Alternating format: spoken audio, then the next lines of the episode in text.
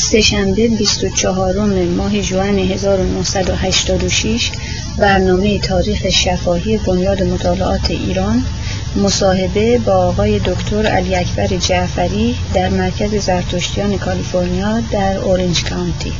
مصاحبه کننده مهناز افخمی. آقای جعفری، میخواستم خواهش کنم که مصاحبتون رو با یک خلاصه ای از زندگی خودتون، جایی که به دنیا آمدین و از خانوادگی و غیره شروع کنیم. من شصت و پنج سال پیش در شهر کرمان در ایران به دنیا آمدم. نیای من که در جنوب کرمان بودند، پدر بزرگ از کشاورزان و گله‌داران اطراف کهنوج و سبزوار بودند، اما پدرم در همون ایام کودکی به شهر کرمان آمد. مادرم از خود شهر کرمان بود، پدرم رمضان، مادرم سکینه.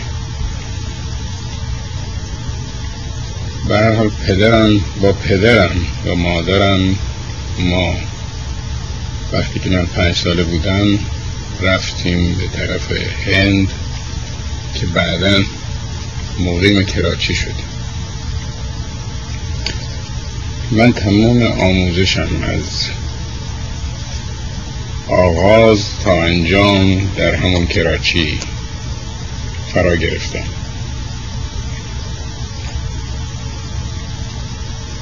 و در سن پانزده سالگی بود که پیشاهنگ دریایی شدم، یعنی نخستین جوخه پیشاهنگی دریایی در هند با دوازده پیشاهنگ تأسیس شد که یکی از اون دوازده پیشاهنگ من بود. سوال کنم که چرا پدر مادرتون تصمیم گرفتن به هند برن؟ پدرم در کرمان که بود شوق مکانیکی داشت و دست از کار پدر خودش کشید، یعنی تمام اون زمین و هر چی که داشتیم که بعدا نظر شنیدم نظر بافور و چیزا شد،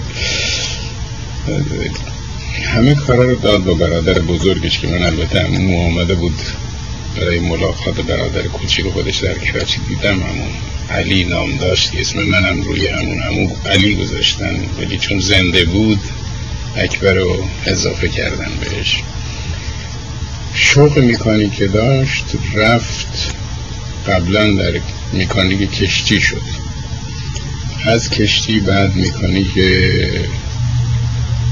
لوکوموتیف شد و در راه آهن تا آخرش در راه آهن کار میکرد که رئیس یکی از ایستگاه ها در اون زمان هجده میلی کراچی بود. و همین شوقی که هم انگلیسی یاد گرفت و هم سر کارش با لوکوموتیف و موتور کشتی بود، این چیزا ما رو اونجا برد و همونجا هم خودش درگذشت، همونجا مادرم درگذشت، یعنی هر دو همونجا هستن. میگفتین که به پیشاهنگی پیشاهنگی بله، در این اتفاقا این پیشاهنگی چون مربوط به هیچ مدرسه‌ای نبود و بنیانگذارش هم یک مرد انگلیسی بود، از چندین مدرسه خاص که کسانی از هر مدرسه از لحاظ مذهبی باشند. دو نفر از مدرسه اسلامی رفتند که یکیش من بودم، سه نفر از مدرسه زرتشتی آمد، مدرسه منظورم دبیرستانه، و بقیه از دبیرستان‌های هندو داشتیم که اونها هم از فرقه‌های مختلف بودند. دوازده نفر به این طریق تقسیم شدند در میان همه ما، من چون ایرانی بودم و این سه نفر زرتشتی هرچی باشه متعلق به ایران بودند، اون که زرتشتی هندی یعنی پارسی بودند، اینها خواه نخواه با من هم دوست شدیم. در این میان یک مبلغ هندو، یک پیشاهنگ دیگه مبلغ هندو داشتیم و کار این فرقه هندو تا یه اندازه عیب و نقص مذاهب دیگه رو به رخ طرف میکشیدن و خوبی های دین خودش رو نشون میداد و این اولین هدف خودشو این سه نفر زرتشتی رو قرار داد. و وقتی که ما پیشاهنگی نداشتیم، نشسته بودیم بازی میکردیم و با هم صحبت میکردیم، این یک روز حمله سختی به اونها کرد. قبلا هم فهمیده بود شما آتش پرست هستید، شما مرده هاتون اینطور در دخمه میگذارید و و و و و و متاسفانه من متوجه شدم که این سه جوان نتونستن از دین خودشون دفاع کنند. هرچی بود من یک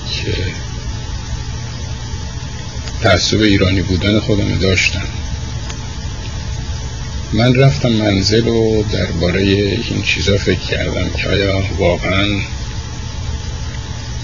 زرتشتی آتش پرست هستن یا خیر، یا این حمله هایی که برای ایشون شد روا بود یا نه،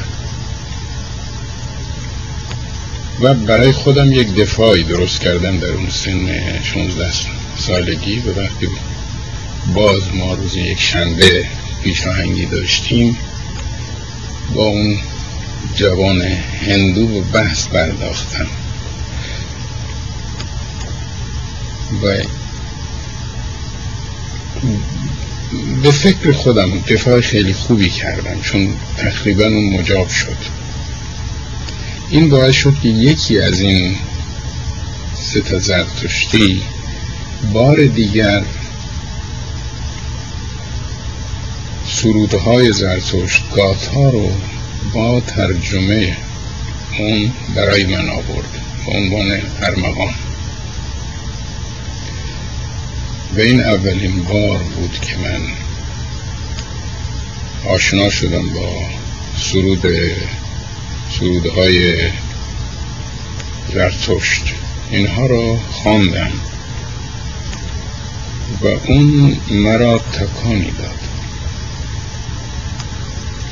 اما وقتی از همین جوان پرسیدم، گفتم تو این زبانی که این سرودها نوشته شده میدانی؟ گفت هیچ کس اینجا نمیدانه جز رئیس دبیرستان ما و دستوران دستور ما. گفتم آیا میشه که من با رئیس دبیرستان ملاقات بکنم؟ به نامش دکتر مانک پیتوالا بود. گفت من باش در میان میگذارم. در نتیجه بعد از یک ماهی من پذیرفته شدم در دبیرستان زرتشتیان. به وقتی اون فهمید یک جوان ایرانی حاضر شده به یاد گرفتن زبان اوستا، هم خوشحال شد هم منو پذیرفت. تقریبا سه سالی من نزدش میرفتم مرتب خارج از وقت مدرسه، چه در منزلش و چه در خود دبیرستان. پس از اون منو به دستوران دستور دکتر مانک انوشیروان دالا معرفی کرد. چند سالی هم خدمت شادروان دالا بودم و در این ایام نه تنها زبان اوستا و پهلوی را ازشون فرا گرفتم، بلکه پیام زرتشت را خوب دریافتم و باید گفت عاشق زرتشت شدم. و از اون زمان تا امروز که تقریباً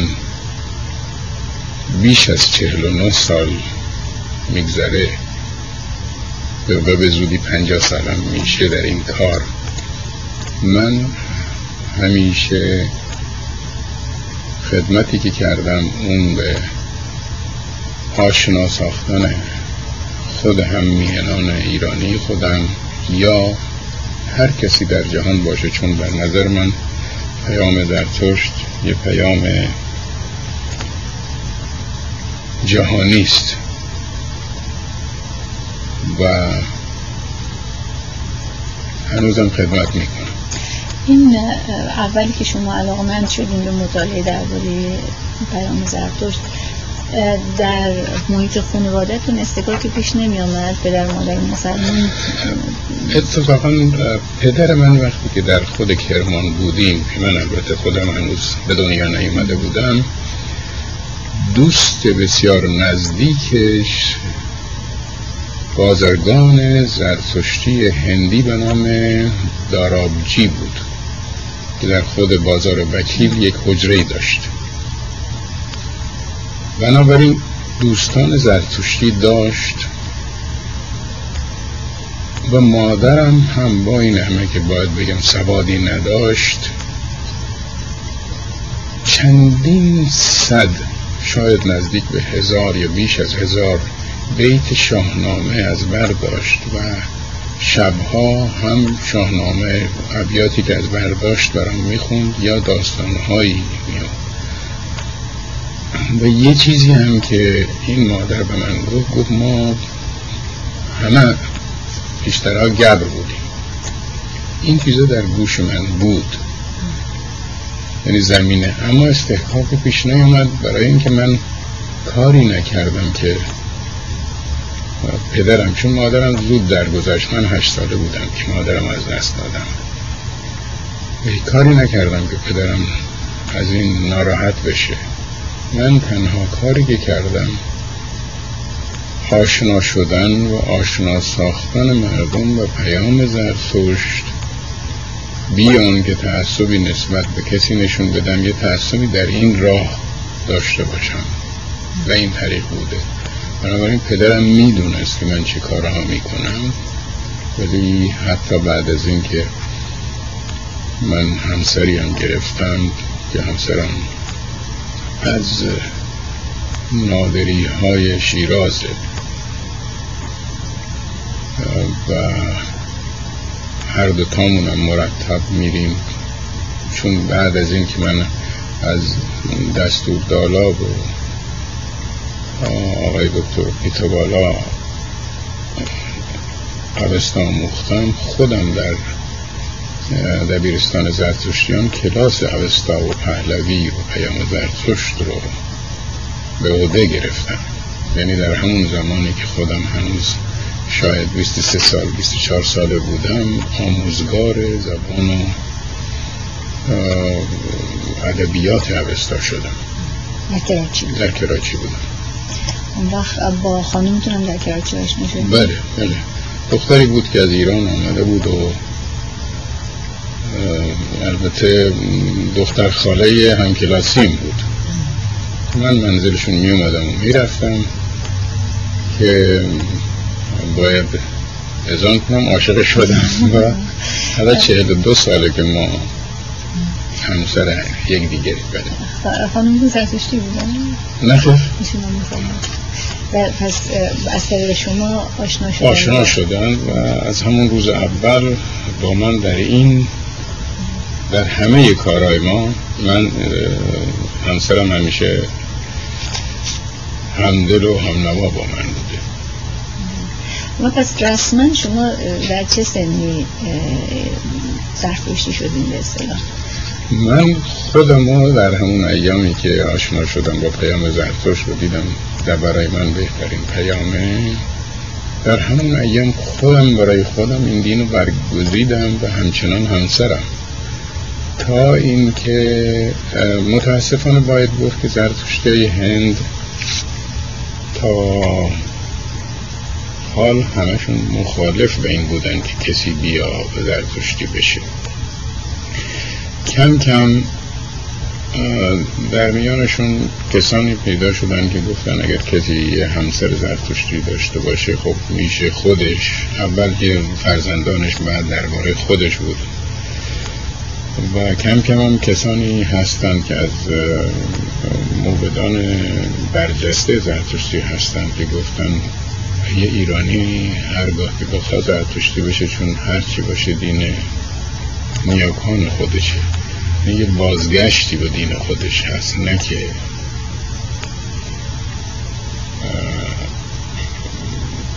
آه... اما وقتی که ما ایران آمدیم، بعد از ایران آمدند در حضور بعضی از دوستان که یکیشون خانم شارخ بودند، من مراسم صدر پوشی رو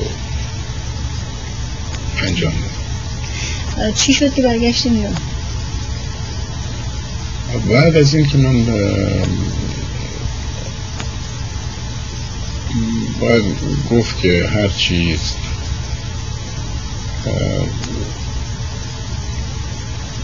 البته دانشگاه و این چیزها رو تمام کرده بودم، بعضی ایرانم از لحاظ آبادانی خیلی بهتر شده بود. ماموران ایرانی هم که در کراچی بودند همه تشویق می‌کردن که ایرانی هم برگردن. بنابراین در هزار و سیصد و سی و پنج من اول رفتم کرمان که فقط برای ملاقات با خویشاوندان خود بود و بعد آمدم در تهران. و تهران در پیمانکار شرکت نفت شدم از لحاظ کارهای ترجمه و و همونجا هم باز یکی از کارهایی کردم، آمدم با زرتشتیان اونجا آشنا شدم و بعدم وقتی که انجمن فرهنگ ایران و باستان تأسیس شد و آشنایی با خانم فرنگیس شاهرخ پیدا کردم. با اونجا جایی بود که باز زبان اوستا و پیام زرتشت و کلاس های اونجا بنیاد بگذاریم و تأسیس بکنیم. از اون روز اونجا هم همکاری با جماعت زرتشتی آغاز شد. اون وقت اولی که به ایران برگشتیم بعد از این سالها، تغییر محیط براتون آسون بود یا مشکلاتی داشت؟ من خیلی هیچ مشکلی نداشت، چون اول هند و پاکستان با کسانی که ما هستیم، اونها باید گفت که فرهنگشون تا اندازه زیادی فرهنگ ایرانی است و ما اونجا هم با خود ایرانی‌ها زندگی می‌کردیم. در ایران البته در تهران که آمدیم یک کمی محیط مختلف بود، ولی خب شهرهای بزرگ برای خودشون یک فرهنگ ویژه‌ای یا فرهنگ شکل گرفته‌ای ندارند. وقتی رفتین شرکت نفت برای کار، از نظر اینکه زرتشتی بودین مسئله کسی کسی صحبت مذهب در اون زمان نمی‌کردن، یعنی با این همه که اسمم علی اکبره باز هم هرگز کسی در این باره نه پرسشی کردن نه چیزی. من مقالاتی هم که نوشتم، کتاب‌هایی که نوشتم اونجا، همه رو کسانی خوندن و هیچ وقت پرسش چنان به میان نیومد که تبعیضی برام قائل بشن. اون وقت بر قسمت تشکیلاتی که گروه زرتشتیان خودشون داشتن برای کارهای فرهنگی و آموزشی و غیره، اونجا به چه طریقه بود؟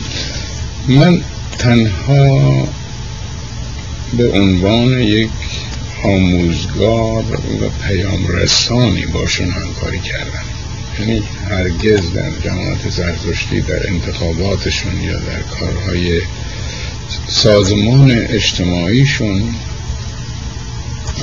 سهمی نداشتم. چرا؟ برای اینکه کارهای اجتماعی که یک شکل سیاسی اجتماعی میگیره، نه سیاست مملکتی، سیاست خود جماعت میگیره، اونجا همیشه میشنیدم برخوردایی دارن و من فکر کردم کار من این نیست. کسانی دیگه هستن که میتونن این کارا رو انجام بدن و من به همون کار فرهنگی خودم ادامه بدم که هنوزم میدم. اینجا با این همه که عضو دائمی این مرکز هستم، باز هم در کارهای هیئت مدیره یا هیئت امنا با اون معنا خودم هم از لحاظ خدمت سهیمم، ولی از لحاظ مقام خیر. فکر میکنین اگر که شرکت میکردین مسئله اسمتون یا سابقه مسلمان بودنتون اثر میذاشت؟ شاید شاید کسانی کسانی که تعصب دارن و هنوز فکر میکنن زرتشتی باید, باید زرتشتی زاده باشه مخالفت هایی میکردن، ولی در خودم عقیده دارم که اگر چنین برخوردایی پیدا بشه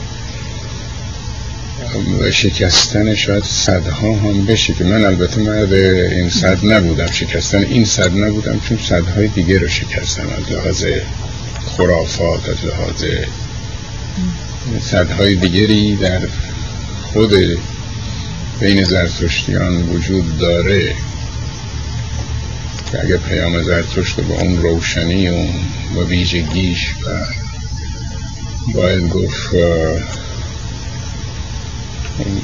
پاکیش دید، بسیاری از چیزایی که زرتشتیان دارن مثل همه ادیان دیگه خرافات هست. من صدی که میشکنم اون خرافاته. مثلا چه, چه, چه چیزایی شما برای چه ایده ها یا برداشت هایی جنگیدین تو این مدت؟ نه جنگیدن نداره، فقط وقتی که آشنا ساختن کسانی رو به آشنا بسنیم. ما تعصباتی داریم. یک یک کمی حاشیه میرم. مثلا در نظر من واژه یا اصطلاح دین اون راه زندگی است که برای هر زمان و هر مکان یکسانه. یعنی پیام زرتشت پیام جهانی است که چهار هزار سال شده، چون اصولش اصول جهانی جهانی است و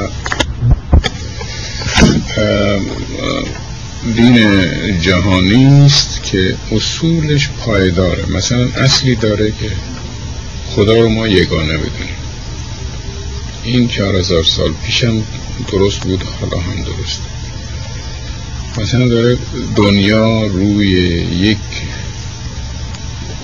قانون ازلی خدایی میچرخه و اون قانون درستی و راستیه. قانونی است که هر کاری رو ما اگر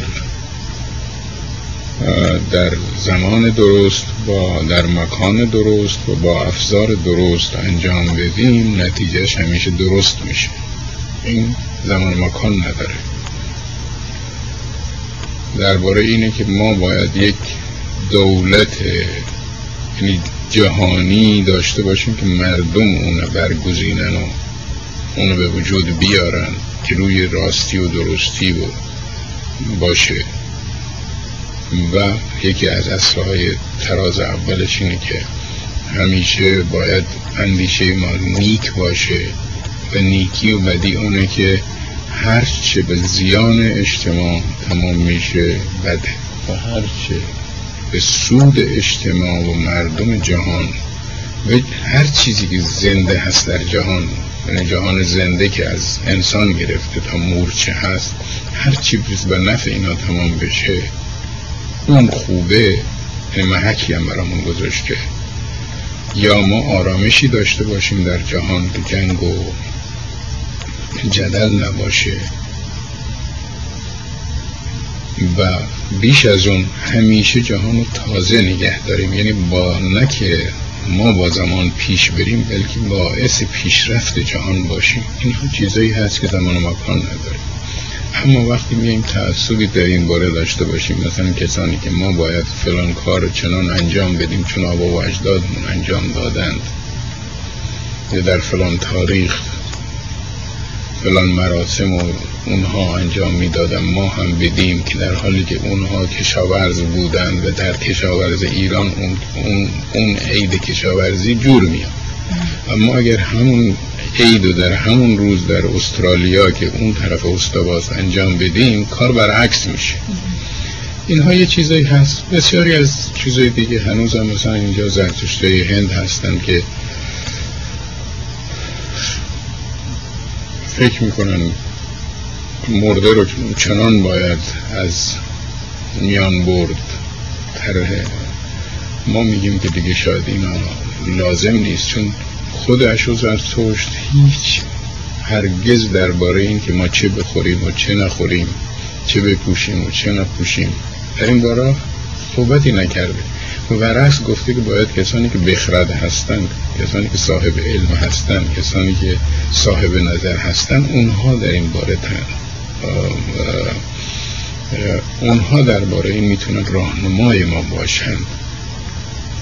پس کسانی که این کارو نمیکنن و مرتب میگن که این کارو پدر مادرامون دیدیم کردن، شما چرا میگین نماز باید اینطور خون، یا اوستایی که به زمان اوستا خونده میشه نباید ترجمه بشه، اینها رو ما کمی کم کم کم کم کم فرق کرده. خیلی چیزایی بوده، مثلا رفتن به زیارت های جاهایی که آدم تاریخشون هم نمیدونه این چی بوده، آیا اگر یه شازدهی بوده، شازدهی زرتشتی زمان ساسانیان، چه کاری با ما داره که ما بریم به زیارتشون. خرافات دیگه هم داریم، خرافاتی که تقریبا هر هر دینی دیگه داره. با اینها من خودم مخالفم، چون هیچ جایی در پیام زرتشت براشون نداریم. زرتشت هرگز از افسانه و داستانهای دروغی یا چیزهایی که غیر منطقی باشه یاد نکرد. هر چیزی گفته فقط اصولی بود. این برداشتی که شما دارین از دین زرتشت الان، پس در این جامعه زرتشتی گروهی به این گرایش دارن؟ گروهی، البته من بنیانگذار فکر نکنید نیستم، یعنی خود همون دستور دالا خودش یکی از روشنفکران زمان خودش بود که در اون زمان در خود هند، در میان زرتشتیان هندی، یک روشنفکری تازه با ترجمه های تازه‌ای که از پیام زرتشت، از سرودهای زرتشت داشتن پدید آمده بود. همون راه رو داریم دنبال میکنیم، البته برخوردی داریم، اما نه با ایرانی ها زیاد بیشتر، چون ایرانی های آزاده تر هستن از طرز در طرز تفکرشون، ولی هندی ها هنوز تعصبی نشان میدن. ولی بسیاری از هندی ها هستن که با ما بیش از شاید هم گفت بیش از برخی از ایرانی ها همکاری میکنن. گسترش پیدا کرده، چون من تنها اینجا نیستم، کسانی هستم که در جای خود و برای خود همون کار میکنن که ما اینجا داریم میکنیم. و البته روز به روز همکاری همکاری ما در حال گسترش، روابطمون در حال بسته.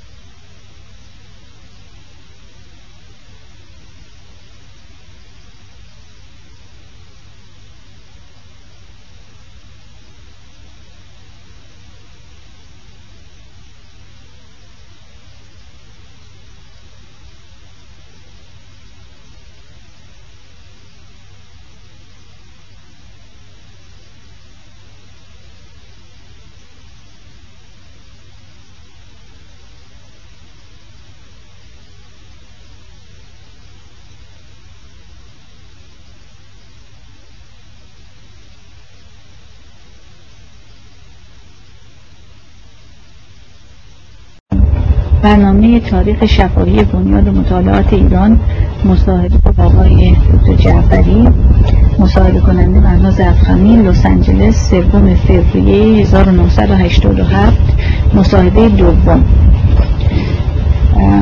آقای جعفری، در دنباله صحبت‌هایی که همه چند ماه پیش کردیم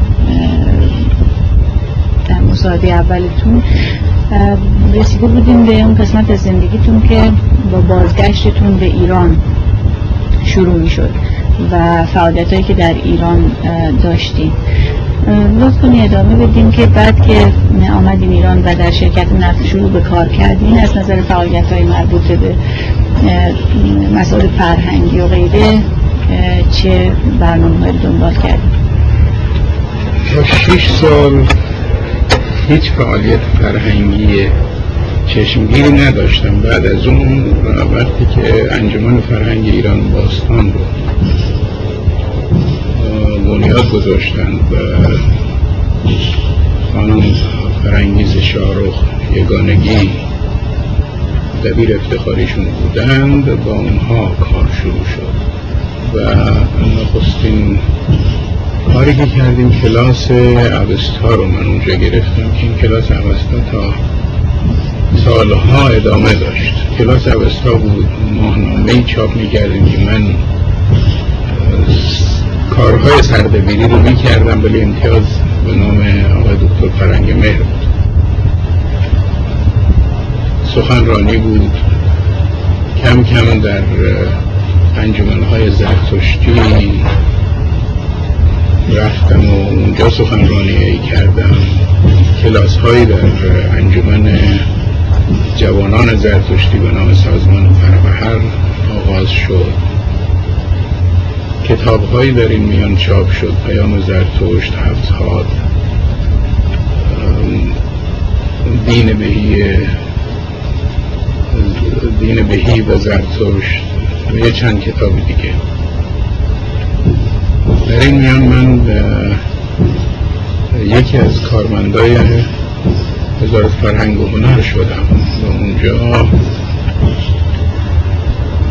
رئیس روابط فرهنگی بین المللی برای کشورهای آسیایی و آفریقا بودم. یه خودش یک کارهای فرهنگی بود که در سنتو داشتیم، در آرسیدی داشتیم، آماده شدیم با کشورهای همجواری که با ما هم فرهنگ هستند، افغانستان، پاکستان، هند و حتی کشورهای عربی.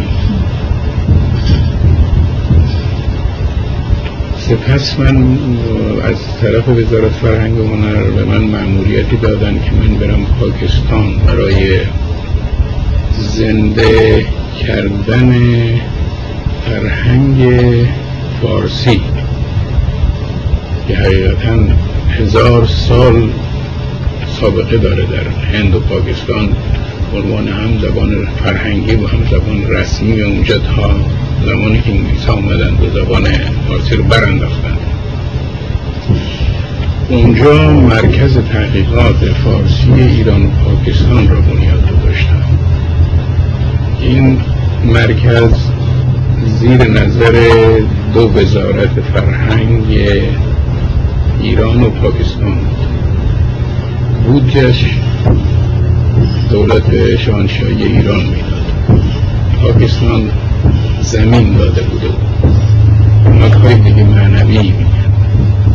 هفت سال که اونجا بودم تقریبا بیست و شش کتاب چاپ کردیم، هشت هزار نسخه خطی فارسی جمع کردیم که برخی از این خط... نسخه خطی از اون نوادری هست که یکی دو تاش مردم فکر می‌کردن که دیگه وجود نداره و گم شده، ما پیدا کردیم و اینها رو از دهات و کسانی از پاکستانیانی که آبا و اجدادشون کتاب‌های گذاشته بودن، اینا در بغچه پیچیده بودن، گذاشته بودن، نگه داشته بودن به عنوان امانت آبا و اجداد. ما از اینا خریدیم، اینا رو ضد عفونی کردیم و یک کار بزرگی شده که هنوزم ادامه داره. یعنی دولت جدید ایران هم با دولت پاکستان همکاری میکنه و تا اونجایی که من اطلاع دارم تا حالا شماره کتاب‌هایی که چاپ شده به صد رسیده. کتابخانه‌اش کتاب‌های چاپی فکر می‌کنم شاید بیست و پنج هزار کتاب چاپی فارسی داره. همکاریش هم نه تنها با پاکستان بود بلکه با افغانستان و هند و کشمیر هم داشتیم. هفت سال من اونجا بودم. باز ایران که برگشتم باز همون کارهای فرهنگی هم در انجمن فرهنگ ایران و باستان هم در و هم در خود وزارت فرهنگ و هنر. اما دیری نپایید که انقلاب شد. بعد از انقلاب وزارت فرهنگ و هنر هم تا من به کارهای خودم ادامه دادم و اونها از روابط فرهنگی به مردم شناسی منتقل شدن. قبل از اینکه برسیم به زمان انقلاب من سوالی ازتون داشتم. این فعالیت هایی که داشتیم در اون زمان اینا تاکید بر مسائل آموزشی بود مربوط به مذهب یا فرهنگ ایرانی؟ یعنی خود فرهنگ ایرانی با این همه که ظاهرا مربوط به دین زرتشتی نیست ولی خب اینها هر دوتا با هم توامن. باید گفت که دو گروه هستن، فرهنگ ایرانی دین زرتشتی، دین زرتشتی هم فرهنگ ایرانی است، نه به معنای خیلی هنگش ولی در نظر من یک چیزی هستن.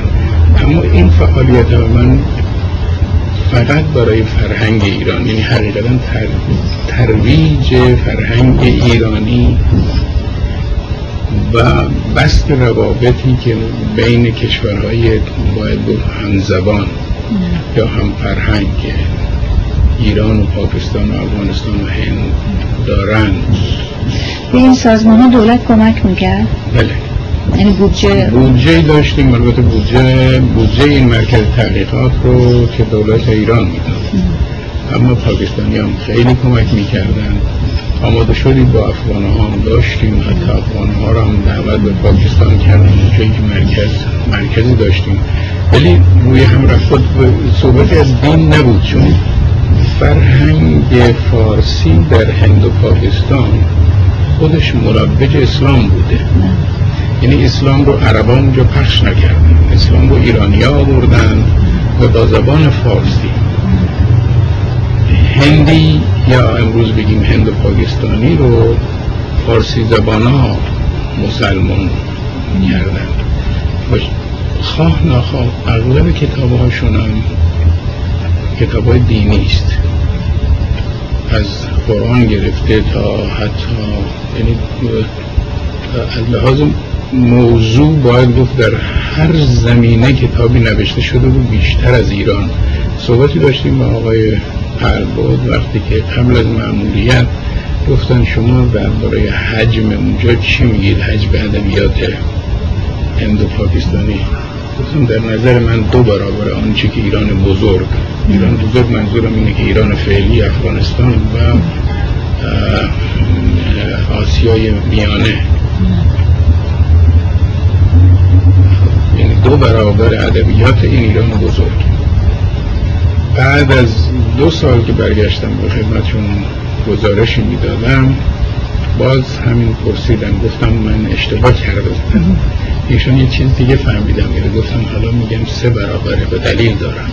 این در هند هر کتابی که ما در ایران چاپ کردیم اونا شاید سه تا یا چهار تا نظیر اون چاپ خودشون نوشتن باید تألیف کردن اون زمان که نسخه خطی و باید گفت بیشتر این کتاب ها درباره دین و دین هم عرفانی است که صوفیای پارسی زبان داشتن. بنابراین کار دین زرتشتی رو اونجا جداگانه انجام میدادم. یعنی سخنرانیایی در پاکستان داشتیم که گاهی در اسلام آباد بود، گاهی در لاهور بود، گاهی در کراچی بود که فقط برای زرتشتی ها بود و این جدا از این فعالیت فرهنگی من بود. در ایران هم که بودیم، یعنی با اون انجمن فرهنگی که کار میکردیم و فرهنگ ایران باستان و سازمان های مشابه، اونها هم از دولت کمک میگرفتن؟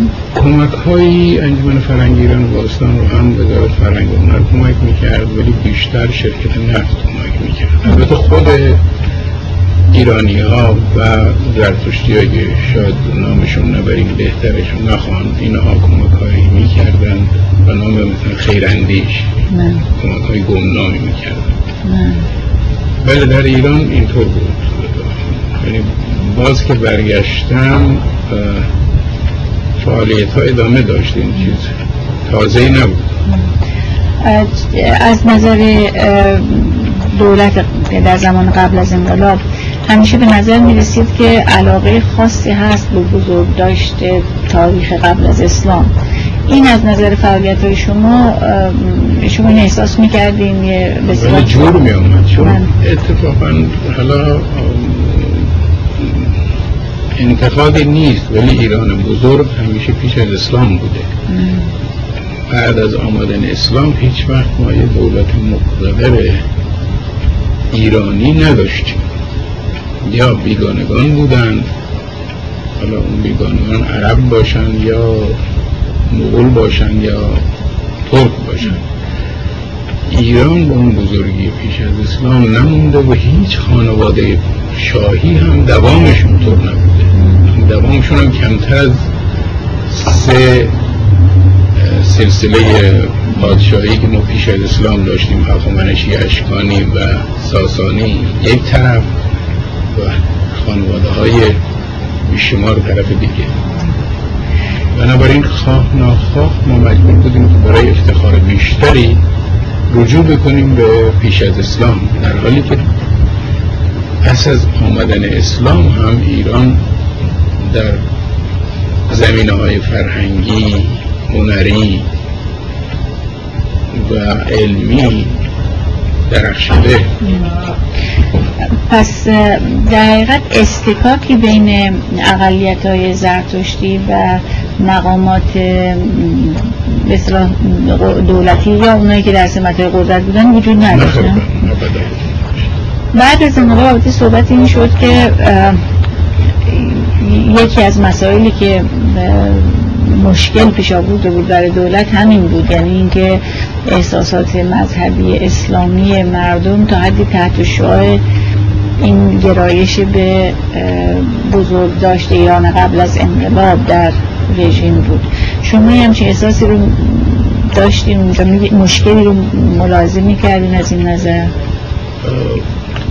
البته وقت برگشته بود، یعنی هر چی که پیش از انقلاب بود اونها رو دیگه قبول نداشتن، با این همه که عملا همون کارا رو انجام میدادن و شاید هنوزم باید گفت میدن.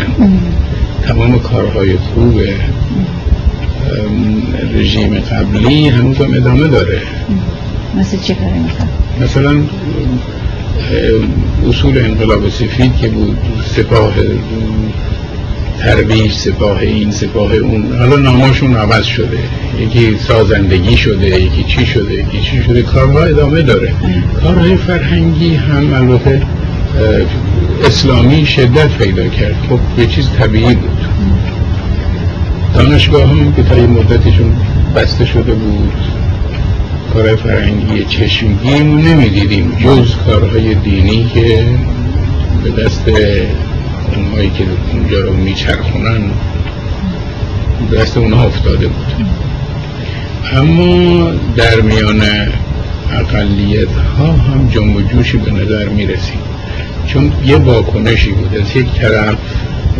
مثلا دانشجویان دانشجویان مسلمان افتخار میکردن که اسلام پیروزی رو به دست آورده و خود همین پیروزی اینا رو تا یه اندازه مغرور ساخته بودن. در مقابل این گایگاه یک چیزایی هم به اقلیت میگفتن که مثلا دین شما اینطور، دین شما. یکی این باعث شد که مردمی که در اون دینهای اقلیت بودن میخواستن یک چیزی بیشتر در باره دین خودشون بفهمن و بتونن جواب بدن. نه. چون انتقادایی جوان ها میکردن، یا جوان یک همسواد، هر غیر مسلمانه که میدیدن یک چیزی میگفتن اینم خواه نخواه تا یه مدتی میتونه خاموش بمونه و بعد دلش میخواست که کمی بیشتر بدونه تا جواب بده، دفاعی از خودش بکنه. یکی یکی هم دولت جدید میخواست میگفت که یا تدریس دین باید در عموم مدارس ضروری باشه یا باید بیان دین خودشون رو تدریس بکنن یا اون که دانشجو یا محصل یا هر کی بود باید در کلاس اسلامی شرکت بکنن. این باعث شد که مثلا زرتشتی ها کلاسای جمعه رو آغاز کردن. در این کلاس ها من دستی داشتم، یعنی اول یک کلاس بسیار بزرگی رو برای این که خود زرتشتی ها از دین خودشون بهتر آگاه بشن اون رو انداختیم در همین انجمن جوانان سازمان فربهر. یکی هم دیگه اونجا معلمانی معلمان جوان زرتشتی رو من و کسانی دیگه تربیت دادیم و اینا رو آماده ساختیم تا اینا آموزگار دینی در این کلاسایی شدن. کلاس یک زمانی چند صد بیشتر نبود ولی تا زمانی که من اونجا بودم هزار و هشتصد دانشجوی مدارس ابتدایی و دبیرستان، یعنی هم دبستانی و دبیرستانی و هزار و هشتصد محصل زرتشتی رسیده بود که حالا شنیدم از دو هزار هم بیشتر شد. ولی اینا جزء برنامه رسمی مدارس نبود این کلاس ها؟ نه خیلی، برای اینکه اینها دین خودشون بدونند و خوشبختانه دولت هم اینها این که سازمان فربهر رو به رسمیت شناخت، یعنی این کلاس ها رو به رسمیت شناخت و نمره امتحان هم از روی همین به اونها میداد، یعنی که این کلاس ها بیشتر و بیشتر شده. مزاحمتی برای مدارس اقلیت ها فراهم نمیکرد؟ نه مزاحمت البته اینطور شده بود که مدیرها عوض شدن، گاهی گاهی اسمهایی عوض شد، مثلا انوشیروان دادگر که نام داشته بودن خب این نام نام یکی از شاهان بود، اونو فقط مثلا اول خواستن عوضش کنن، بعد یک کمی زرتشتی ها ایرادی گرفتن کلمه دادگر انداختن حالا شده دبیرستان انوشیروان.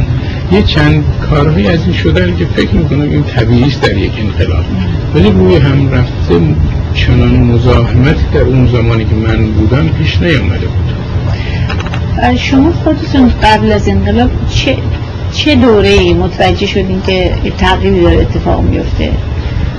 حالا اگر حقیقتش رو بپرسید چون من هفت سال پیش از انقلاب نبودم در ایران، من تا یه اندازه غافلگیر شدم، باور نمی کردم. فکر میکنم خیلی ها مثل من بودن که باور نمی کردن. ما فکر کردیم یه چیزی هست و شاید در همون لطفه خفه بشه، ولی ناگهان دیدیم چنان یه طوفانی آمد من خودم غافلگیر شدم. یعنی تا, تا چه مون تا چه وقت بگیرم؟ یعنی تقریبا یه چند ماهی پیش از انقلاب. بعد عکس العمل این گروه هایی که در تظاهرات شرکت میکردن یا انقلابیون به اصطلاح، اینا خب خیلی مذهبی بودن از بعضی جاها، اینا عکس العملشون به فعالیت های اقلیت ها چی بود؟ شما مثلا به عنوان یک زرتشتی آیا احساس مثلا اونها که اون وقت با این همه که این تظاهرات تظاهرات کسانی بودن که خودشون متدین بودن ولی رنگ سیاسی داشت، رژیم رو برانداختن بود نه اقلیت یا دین ها رو برانداختن، متوجه اقلیت نبودند. و تا اونجایی که اطلاع دارم بعضی از جوانان زرتشتی و مسیحی هم با اینا همکاری میکردن، یعنی وحشتی از این که این به اصطلاح یک دیکتاتوری مذهبی بشه نداشتن؟ نمیدونستن که دیکتاتوری میشه، دستشون نخونده بودن. اون وقت بعد از انقلاب پس شما ادامه دادیم این کارهای تدریس رو؟ بله این کارهای تدریس رو، مقالات بیشتری شروع کردن به نوشتن، یعنی خیلی شدت پیدا کرد. یک زمانی بود که مثلا هفته یک بار من کلاس داشتم، کلاس ها رو دیگه هفته سه بار شد، حتی در زمان اینکه جنگ شروع شد و تاریکی شبا تاریک شد تهران، ما اینا رو تقریبا زود بعد از ظهر کلاس داشتیم و قبل از غروب همه منزل خودشون به منزل هم برمیگشتن. کی شما تصمیم گرفتین که ایران ترک کنید؟ بعدن دیگه وقتی که بحث طوری شد که دیگه برام خطرناک بود اونجا موندن، اینه که گفتم که ترک بکنم. نه از نظر مذهبی خطرناک بود؟ بله کمی، چون اول که بعد از این مدتی از وزارت فرهنگ و هنر منو گذاشتن کنار و تا اونجایی که خودشون به من گفتن شفاهی، البته چون شما احساسات ملی ایرانی ها رو تقویت میکنید، شما رو میگذاریم که از اینجا بریدن. یکی از وزیری هم که بود خود آقای عرفی گفت که شما احساسات ملی ایرانی ها رو تقویت میکنید در این مردم شناسی. این علت این بود که منو از وزارت فرهنگ و هنر البته به نام بازخرید دور کردن. ولی باز هم دوستانی اونجا بودن که یکی از دوستانم آمد و گفت که این عجیبه که انقلاب شده ولی ما میبینیم که شما مقالاتتون هم طور مرتب درباره زرتشته. بعد از اونم یک بار وقتی شنیدیم که رئیس جمهور هم گفت که ما کسانی رو میشناسیم کتاب‌ها درباره زرتشت نوشتن و شعرهایی درباره زرتشت گفتن، اما یک سطر یا یک بیتی درباره اسلام ننوشتن. من فهمیدم که دیگه من پیش رسیده که من از اونجا برم، چون چنین کسانی فقط انگشت شمار بودن، من بودم و چهار نفر دیگر که اسمهای مسلمانی داشتیم ولی درباره زرتشت یکیشون شعر گفته بود، سه نفر ما هم کتاب‌ها نوشته بودیم. اینی که دیگه گفتم شاید خطرناک باشه و همچنان هم شد. بعد از من اون سه نفر به زندان رفتند. آمدنتون از ایران به چه طریق بود؟ فرصتی پیش آمد و آمدم بیرون. عده زیادی از گروه زرتشتیان آمدن بیرون؟ جوانها بیشتر آمدن، جوانها بیشتر بیرون آمدن، چون جوانها هم پسرها بیشتر، چون سربازی براشون سخته. در جنگی که به گفته خودشون به ما مربوط نیست، جنگیست همونطور که خودشون میگن برای اسلام. اینه که بسیاری جوانای زرتشتی، حالا که دیگه خب جوان و پیر و زن و مردم از اون زمان تا حالا خیلی آمدند. یعنی شما تعداد زرتشتی های اینجا رو در خود لس آنجلس وقتی ما میبینیم بالغ بر شاید هزار خانواده شده اینجا. در ایران الان مشکلی براشون نیست؟ ظاهرا خیر. ظاهرا مشکلایی که هست همه در اون مشکل گرفتارن، یعنی تخبیری درباره حجاب یا موسیقی یا کارهای دیگه. بسیاری از کارها رو چون آزاد بودن و میکردن و آزادی ها، تمام این آزادی ها سلب شده، زندگی دشواره برام. بعد که آمدین شما امریکا، اینجا به چه دلیل؟ چون باز البته این برنامه آمدن به آمریکا قبل از انقلابی بود. مم. این ما میخواستیم پیش از انقلاب با خانم شارخ یه طرحی ریخته بودیم که بیایم اینجا هم فرهنگ ایران رو و هم دین زرتشتی رو روشناس کنیم به آمریکایی و جاش هم همین لس آنجلس بود. و این برنامه انقلاب این برنامه رو تقریبا خونسا کرد. یعنی پیش از انقلاب تقریبا پنج شش ماه پیش از انقلاب و حتی اجازه هم از آقای پلبو گرفته بودم که من ترک خدمت بکنم و بیام اینجا. صحبت اینم بود که مأموریتی شد بدن که من به عنوان باز مشاور فرهنگی یا میگه این چیزی بود و این برنامه عقب افتاد. خانم شارخ پیش از انقلاب بیرون آمدند آمدند اینجا و اینجا هم انجمن قبل یعنی قبل از همه همون انجمن فرهنگی ایران و باستان و باز اینجا به ثبت رسوندند. اما خود انقلاب باعث شد که اسم ایران چون آمریکایی‌ها حساسیتی پیدا کرده بودند انجمن رو یک کمی خواباندیم و مرکز زرتشتیان رو شروع کردیم، چون کار ما هر دو بود، هم فرهنگ ایران و هم دین زرتشتی. و حالا باز هر دو چیز زیر نام مرکز زرتشتیان انجام میگیره، یعنی تمام اعیاد ملی رو ما میگیریم که اونا حقیقتاً ربطی با دین زرتشتی ندارن، مهرگان یا نوروز یا از این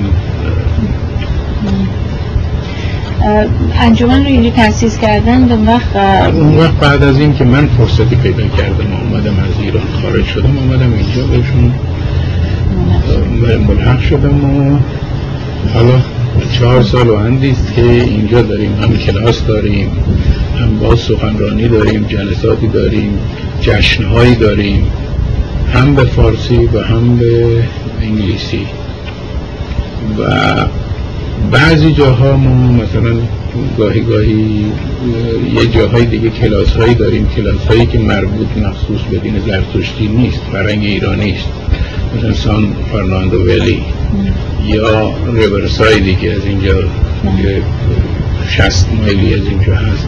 اینجاها به نام انجمن فرهنگ ایران باستان فعالیت می‌کنیم، چون سخنرانی های کلاس هایی که داریم گاهی درباره دین صحبت میشه در اونها و گاهی درباره فرهنگ ایران. شما فعالیت هایی که اینجا دارین هیچ وقت میدونم که فعالیت سیاسی نیست، ولی احساس خطری نمی‌کنین از نظر اینکه متشکل هستیم و به هر حال راجع به ایران باستان کار می‌کنیم؟ نه خیر نه خیر، چون ما یک چیزی دیدیم، ایرانی ایرانی تر شده در در خارج از ایران. هر کس ما وقتی یک هر همه عاشق عاشق ایران بودن یا نبودن ولی عاشق تر شدن. نه خیر هیچ خطری نیست. نظر حکومت فعلی ما چیز سیاسی نداریم. درباره ایران و باستان صحبت می‌کنیم، چون در دانشگاه‌ها هم بنده رفتم و سخنرانی کردم، در کلیساها دعوت شده از ما که درباره دین زرتشتی یا فرهنگ ایرانی صحبت کنیم. حتی یک کلیسایی درباره کوروش یک برنامه گذاشته بود، بزرگداشت کوروش، چون کوروش یکی از برجستگان بر بر یکی از برجستگانی است که در تورات اسمش آمده به عنوان مسیح. نه. خب اینا می‌خواستن یک بزرگداشتی از کوروش داشته باشن. ما رفتیم شرکت کردیم، من یک سخنرانی کردم درباره اینکه کوروش چرا چنین شخصی بود، نقش دین زرتشتی در اخلاقش تا چه اندازه بود، یک کسی که آمده بود حقوق و بشر و این همه چیزا رو آزادگی بخش آزادی بخشید به مللی که اسیر بودن. همه اینها حقیقتا تحت تاثیر دین زرتشتی بود. اون اینها اینجا ما هیچ مانعی از دولت نداریم. هنوز هم هیچ ایرانی یعنی با ایرانی برخورد نکردیم که مخالف با عقاید یا کارهای ما باشه. در رژیم حکومت اسلامی هم با شما کار نداره؟ خبر نداره، چون فکر می‌کنم که مسئله نیست. زرتشتی‌ها که اینجا هستن و با انجمن همکاری میکنن، اینا احساس می‌کنن که اینجا خواهند موند یا اینکه به عنوان موقت اینجا هستن؟ چی چه نوع حالا اغلبشون همون حس دارن که بر میگردن. بعضی هستن ولی نسل آینده رو نمیشه گفت. آیا نسل آینده‌ای که فارسی رو داره کم کم فراموش میکنه و آمریکایی میشه، آیا اون هم میخواد برگرده به ایران یا خیر؟ شما در پاکستان بودین، در هند بودین و در امریکا بودین. عنوان ایرانی دور از وطن. حالت این گروه ها در این دوران مختلف تفاوتی داره با هم. الان چجوری میبینیم در مقایسه با فرض کن ایرانی که در پاکستان میبینیم؟ ایرانی در پاکستان خصوصا در عهد پهلوی باید بگم ایرانی ایرانی سرافراز بود، یعنی همیشه یک غرور ملی داشت. و در پاکستان و در هند همیشه چون ایرانی ها آمدن و غنی کردن هند، فرهنگ هندی رو، هنر هندی رو، هر نشانی که از ایران دارن، حالا چه اون کتابی باشه یا چه تاج محلی باشه یا مسجدی باشه، بنابراین ایرانی بودن در این کشورها یه افتخاری بوده.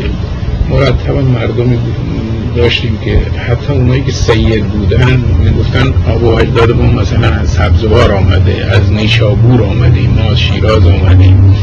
من کمتر پاکستانی دیدم که بگی که مستقیما از عربستان آمدن، همیشه آب و اجدادشون از ایران آمدن. ایرانی بودن یه فخری بود بود برای میگم که دیگه، چون حالا ایرانی در همون پاکستان تا یه اندازی خار شده، ناداره، بینواست و چون بینواست گاهی خطاهایی هم میکنه. بنابراین در خود هند، در پاکستان، همون این که در آمریکا، هر جا دیگه اون اون برو برو رو نداریم، نه شعنی داریم نه شوکتی داریم. ایرانی قبل از انقلاب در خارج چیزی بود، بعد از انقلاب چیز دیگری، خصوصا در کشورهای اروپا که فوری توان با تروریسم اینا میشیم. شما هیچ فکر کردین که دلیل این اتفاقاتی که افتاد بر ما چی بود؟ هیچ تئوری دارین از این نظر؟ آره تئوری دارم، چون ما میبخشید ما یک کمی بر آرایش خارجی بیشتر متوجه آرایش خارجی خودمون شدیم، باطنی خودمون نشدیم. من به یادمه که وقتی صحبت یکی از اصلهای انقلاب سفید بود، یکی اصلش مبارزه با بیسوادی بود و من خدمت آقای پلبو رسیدم، اسمشون رو میبرم، گفتم که اگر اینو میگذاشتیم مبارزه با بیفرهنگی بهتر از بیسوادی بود، چون باسوادایی هستن که فرهنگ ندارن. ایشون البته گفتن که نه، چون فکر شاید هست و دیگه ثبت شده، این نباید، همون مبارزه با بیسوادی درسته. من خاموش موندم، ساکت شدم، ولی هنوزم در نظر دارم که اگر ما مبارزه با بیسوادی مردم با سواد کرد، یعنی کم سواد کرد. کم سواد هم در کتاب، در دستش کتاب هایی کسانی دادن که اینها گرایش تند مذهبی رو پیدا کردن. در در ایرانی که من اطلاع دارم، یک کتابی که سه هزار یا چهار هزار به فروش میرسید، خیلی کتاب خوبی بود و فروش بود. این کتاب‌های دینی در اواخر صد الی دویست هزار جلدشون به فروش میرن. چرا؟ همینها کم سواد شده بودن و این کتاب‌ها رو خوندن براشون آسان بود، چون معلمی هم ملایی هم داشتن. در حالی که اگر ما فرهنگ رو بیشتر ترویج میدادیم، سطح فرهنگ بالا می اومد. در نظر من یکی از عللی که مردم درست نسنجیدن بسیاری از چیزاشون این بود که ما ظواهرمون خیلی غربی شده بودیم، مدرن شده بودیم، باطنمون همون بود که بود. در مورد تجربیاتی که داشتیم در ایران قبل از انقلاب، چیزی بیارتون میاد که به خصوص مربوط بشه به این که به عنوان یک فردی از اقلیت زرتشتی این تجربه رو داشتیم؟ نه، چون من بیشتر در ایران به نام یک ایرانی بودم، تنها ایرانی بودم، یعنی هیچ وقت خودم رو اقلیت فکر نکردم، یعنی من جزو جامعه زرتشتی بشم و از ایرانی های دیگه جدا بشم خیر. من در تمام مراسم تمام ادیان دوستای ارمنی داشتم، دوستای کلیمی داشتم، دوستای مسلمون سنی داشتم، مسلمون شیعه داشتم، اون مردم شناس با همه اینها بودم و من هرگز در اقلیت نبودم، بلکه اکثریت با من بود. همه که می‌دونستن که شما زرتشتی هستید؟ بله، اکثر می‌دونستن. بعضی فکر می‌کردن که یک کسی هست که محقق دین زرتشتی است. منم هیچ وقت کوشش نکردم بگم که من محقق نیستم، این هستم یا اون هستم. هر که هر چی فکر می‌کرد، کسانی بودن که فکر می‌کردن من چون اطلاع ادیان رو دارم فکر می‌کردن خیلی اطلاع خیلی خوبی از دین شیعه داره، فکر می‌کردن من شیعه هستم. من من ایرادی نمی‌گیره، هر کس در هر رنگی منو می‌دید، خب اون خوش بود منم خوش بودم. از تجربتون با دیگر زرتشتیان چطور؟ این چیزی که جالبه برام این است که اصولاً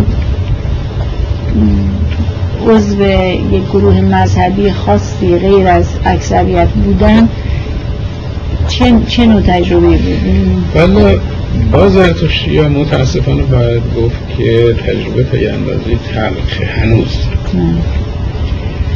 علتش اینه که زرتشتی چنین کاری رو انجام نداده، یعنی کسانی رو در خود هرگز نپذیرفته. در این هزار و چهارصد سال فراموش کرده پذیرفتن، فراموش کرده که کسی تازه وارد باشه بیشتر بهش احترام بگذارن یا ازش پذیرایی بکنن.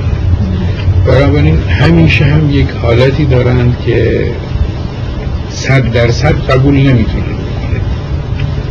این وضع هست نه برای من بلکه برای دیگران هست و حتی اینجا در لس آنجلس هم اون رو حس میکنم.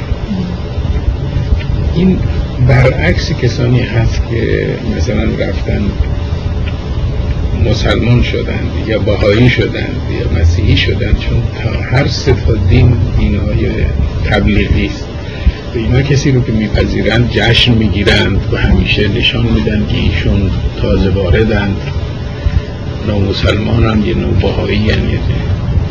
متاسفانه در میان زرتشتی‌ها چنین جنب و جوشی نیست و برعکس، اگر برعکسش، یعنی تا یه اندازه حتی اونایی که ما رو پذیرفتن هم میترسن که نکنه ما براشون دردسری باشه. عده زیادی از ادیان دیگه گرایش پیدا کردن به مذهب زرتشتی. والا تا حالا که بیشتر ایرانی ها بودند، البته امریکایی هم گرایش پیدا کردن. ما یه چند باری ارمنی ها هم آمده بودند، چون ارمنی ها زرتشتی بودند و بعد مسیح شدند. یعنی که بسیاری از تلفن‌هایی که شده از ارمنی‌ها میخوان بدونن که دینی که داشتن چه دینی بوده، ولی هنوز ارمنی که گرایش چنان چنانی پیدا بکنه یا به پیونده پیش نیامده یا ما کوششی نکردیم، چون کوششی ما تبلیغ دین نیست، یعنی اون حالت میشنری و گفته نیسا رو نداریم. بعدها اگر این این کمی تندتر بشه این نهضت، نمیشه گفت که چطور چه کسانی خواهند آمد و چه کسانی برخورد خواهیم داشت. در خود ایران چی؟ از مسلمان‌ها در خود ایران تنها چیزی که ما اطلاع داریم کتاب‌های دین زرتشتی ناگهان پرفروش‌ترین کتاب از پرفروش‌ترین کتاب‌ها شد. بعد از انقلاب. بعد از انقلاب. بعد از مثلا یک دو سال انقلاب. چرا فکر می‌کنید؟ برای اینکه فکر می‌کنم اینها شاید حالا فکر میکنن که دینی که داشتن بهتر بود برای خود، برای ایران عملا. این ایرانی اگر دین ایرانی رو داشت وضع ایران بهتر بود. شما آتیه رو چطور میبینید؟ آتیه ایرانو که دین زرتشتی هر دین زرتشتی اگر در غرب پایه بگیره قاطعی داره، قاطعی خصوصا در میان باسوادان و اون طبقه اینتلکچوالشون که میخوان روحانی هم بمونن اینتلکچوال هم بمونن، خرافات اون که داره بگذارن کنار. این درباره دین خارج از ایرانه. اگر ایران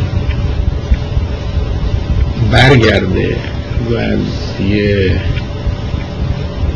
و دولتی بی‌طرف داشته باشه، این دولت دینی نداشته باشه، باز آینده بسیار درخشان برای دین زرتشتی در خود ایران خواهد.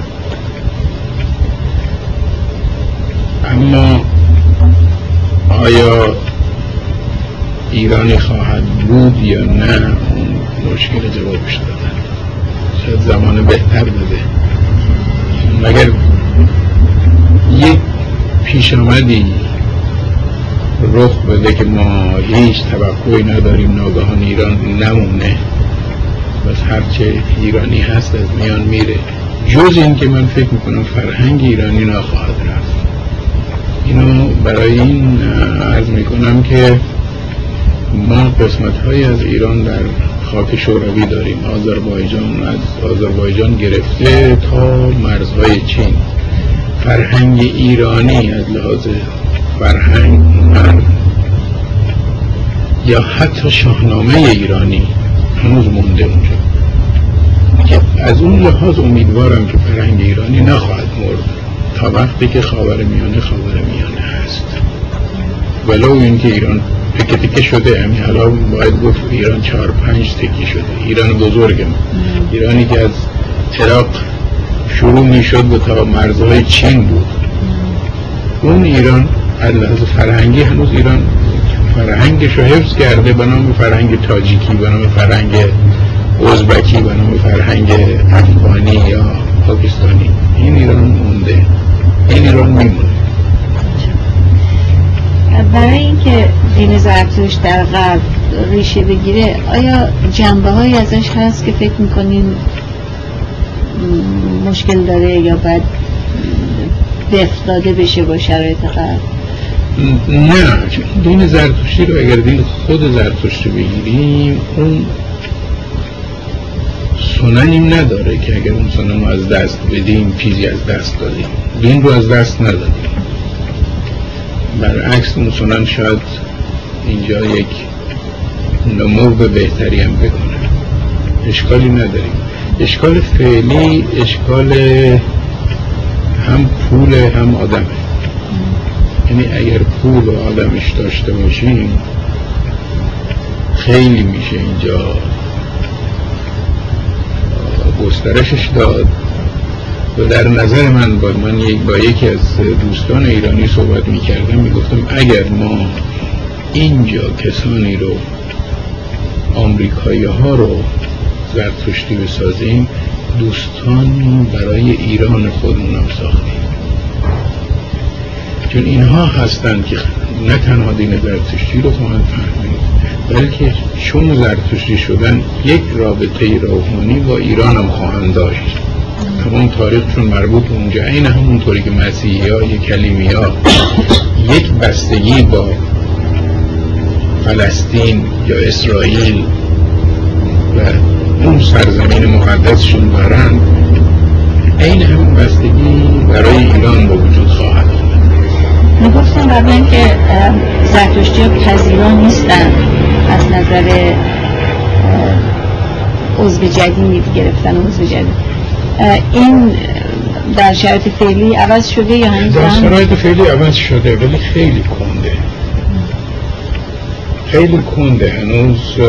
همونطور که قبلا هم عرض کردم که بعضی زرتشتی حاضر هن اینا رو بپذیرن، بعضی ها نیستن، بعضی هم که میپذیرن باز هم، یعنی اگر یه جلسه باشه اینا همه یک جا هستن، چون هرچی هست سابقه خانوادگی با هم دارن، درباره مثلا یزد میتونن صحبت بکنن، درباره همدیگه رو میشناسن، ولی یک تازه واردی که هست مجبوره که بره یه گوشه بیست.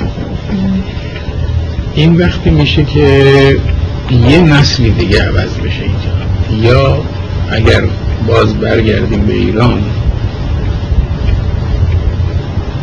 اونجا شاید چون تعداد در نظر من اگر ایران برگردیم و ایران زمینه حاضر باشه، به زودی زرتشتی زاده ها تعداد نو زرتشتیان خیلی خیلی بیشتر خواهد بود.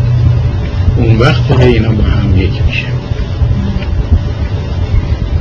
چیزی دیگه هست که بخوایم اضافه کنیم؟ نه نه، برای شما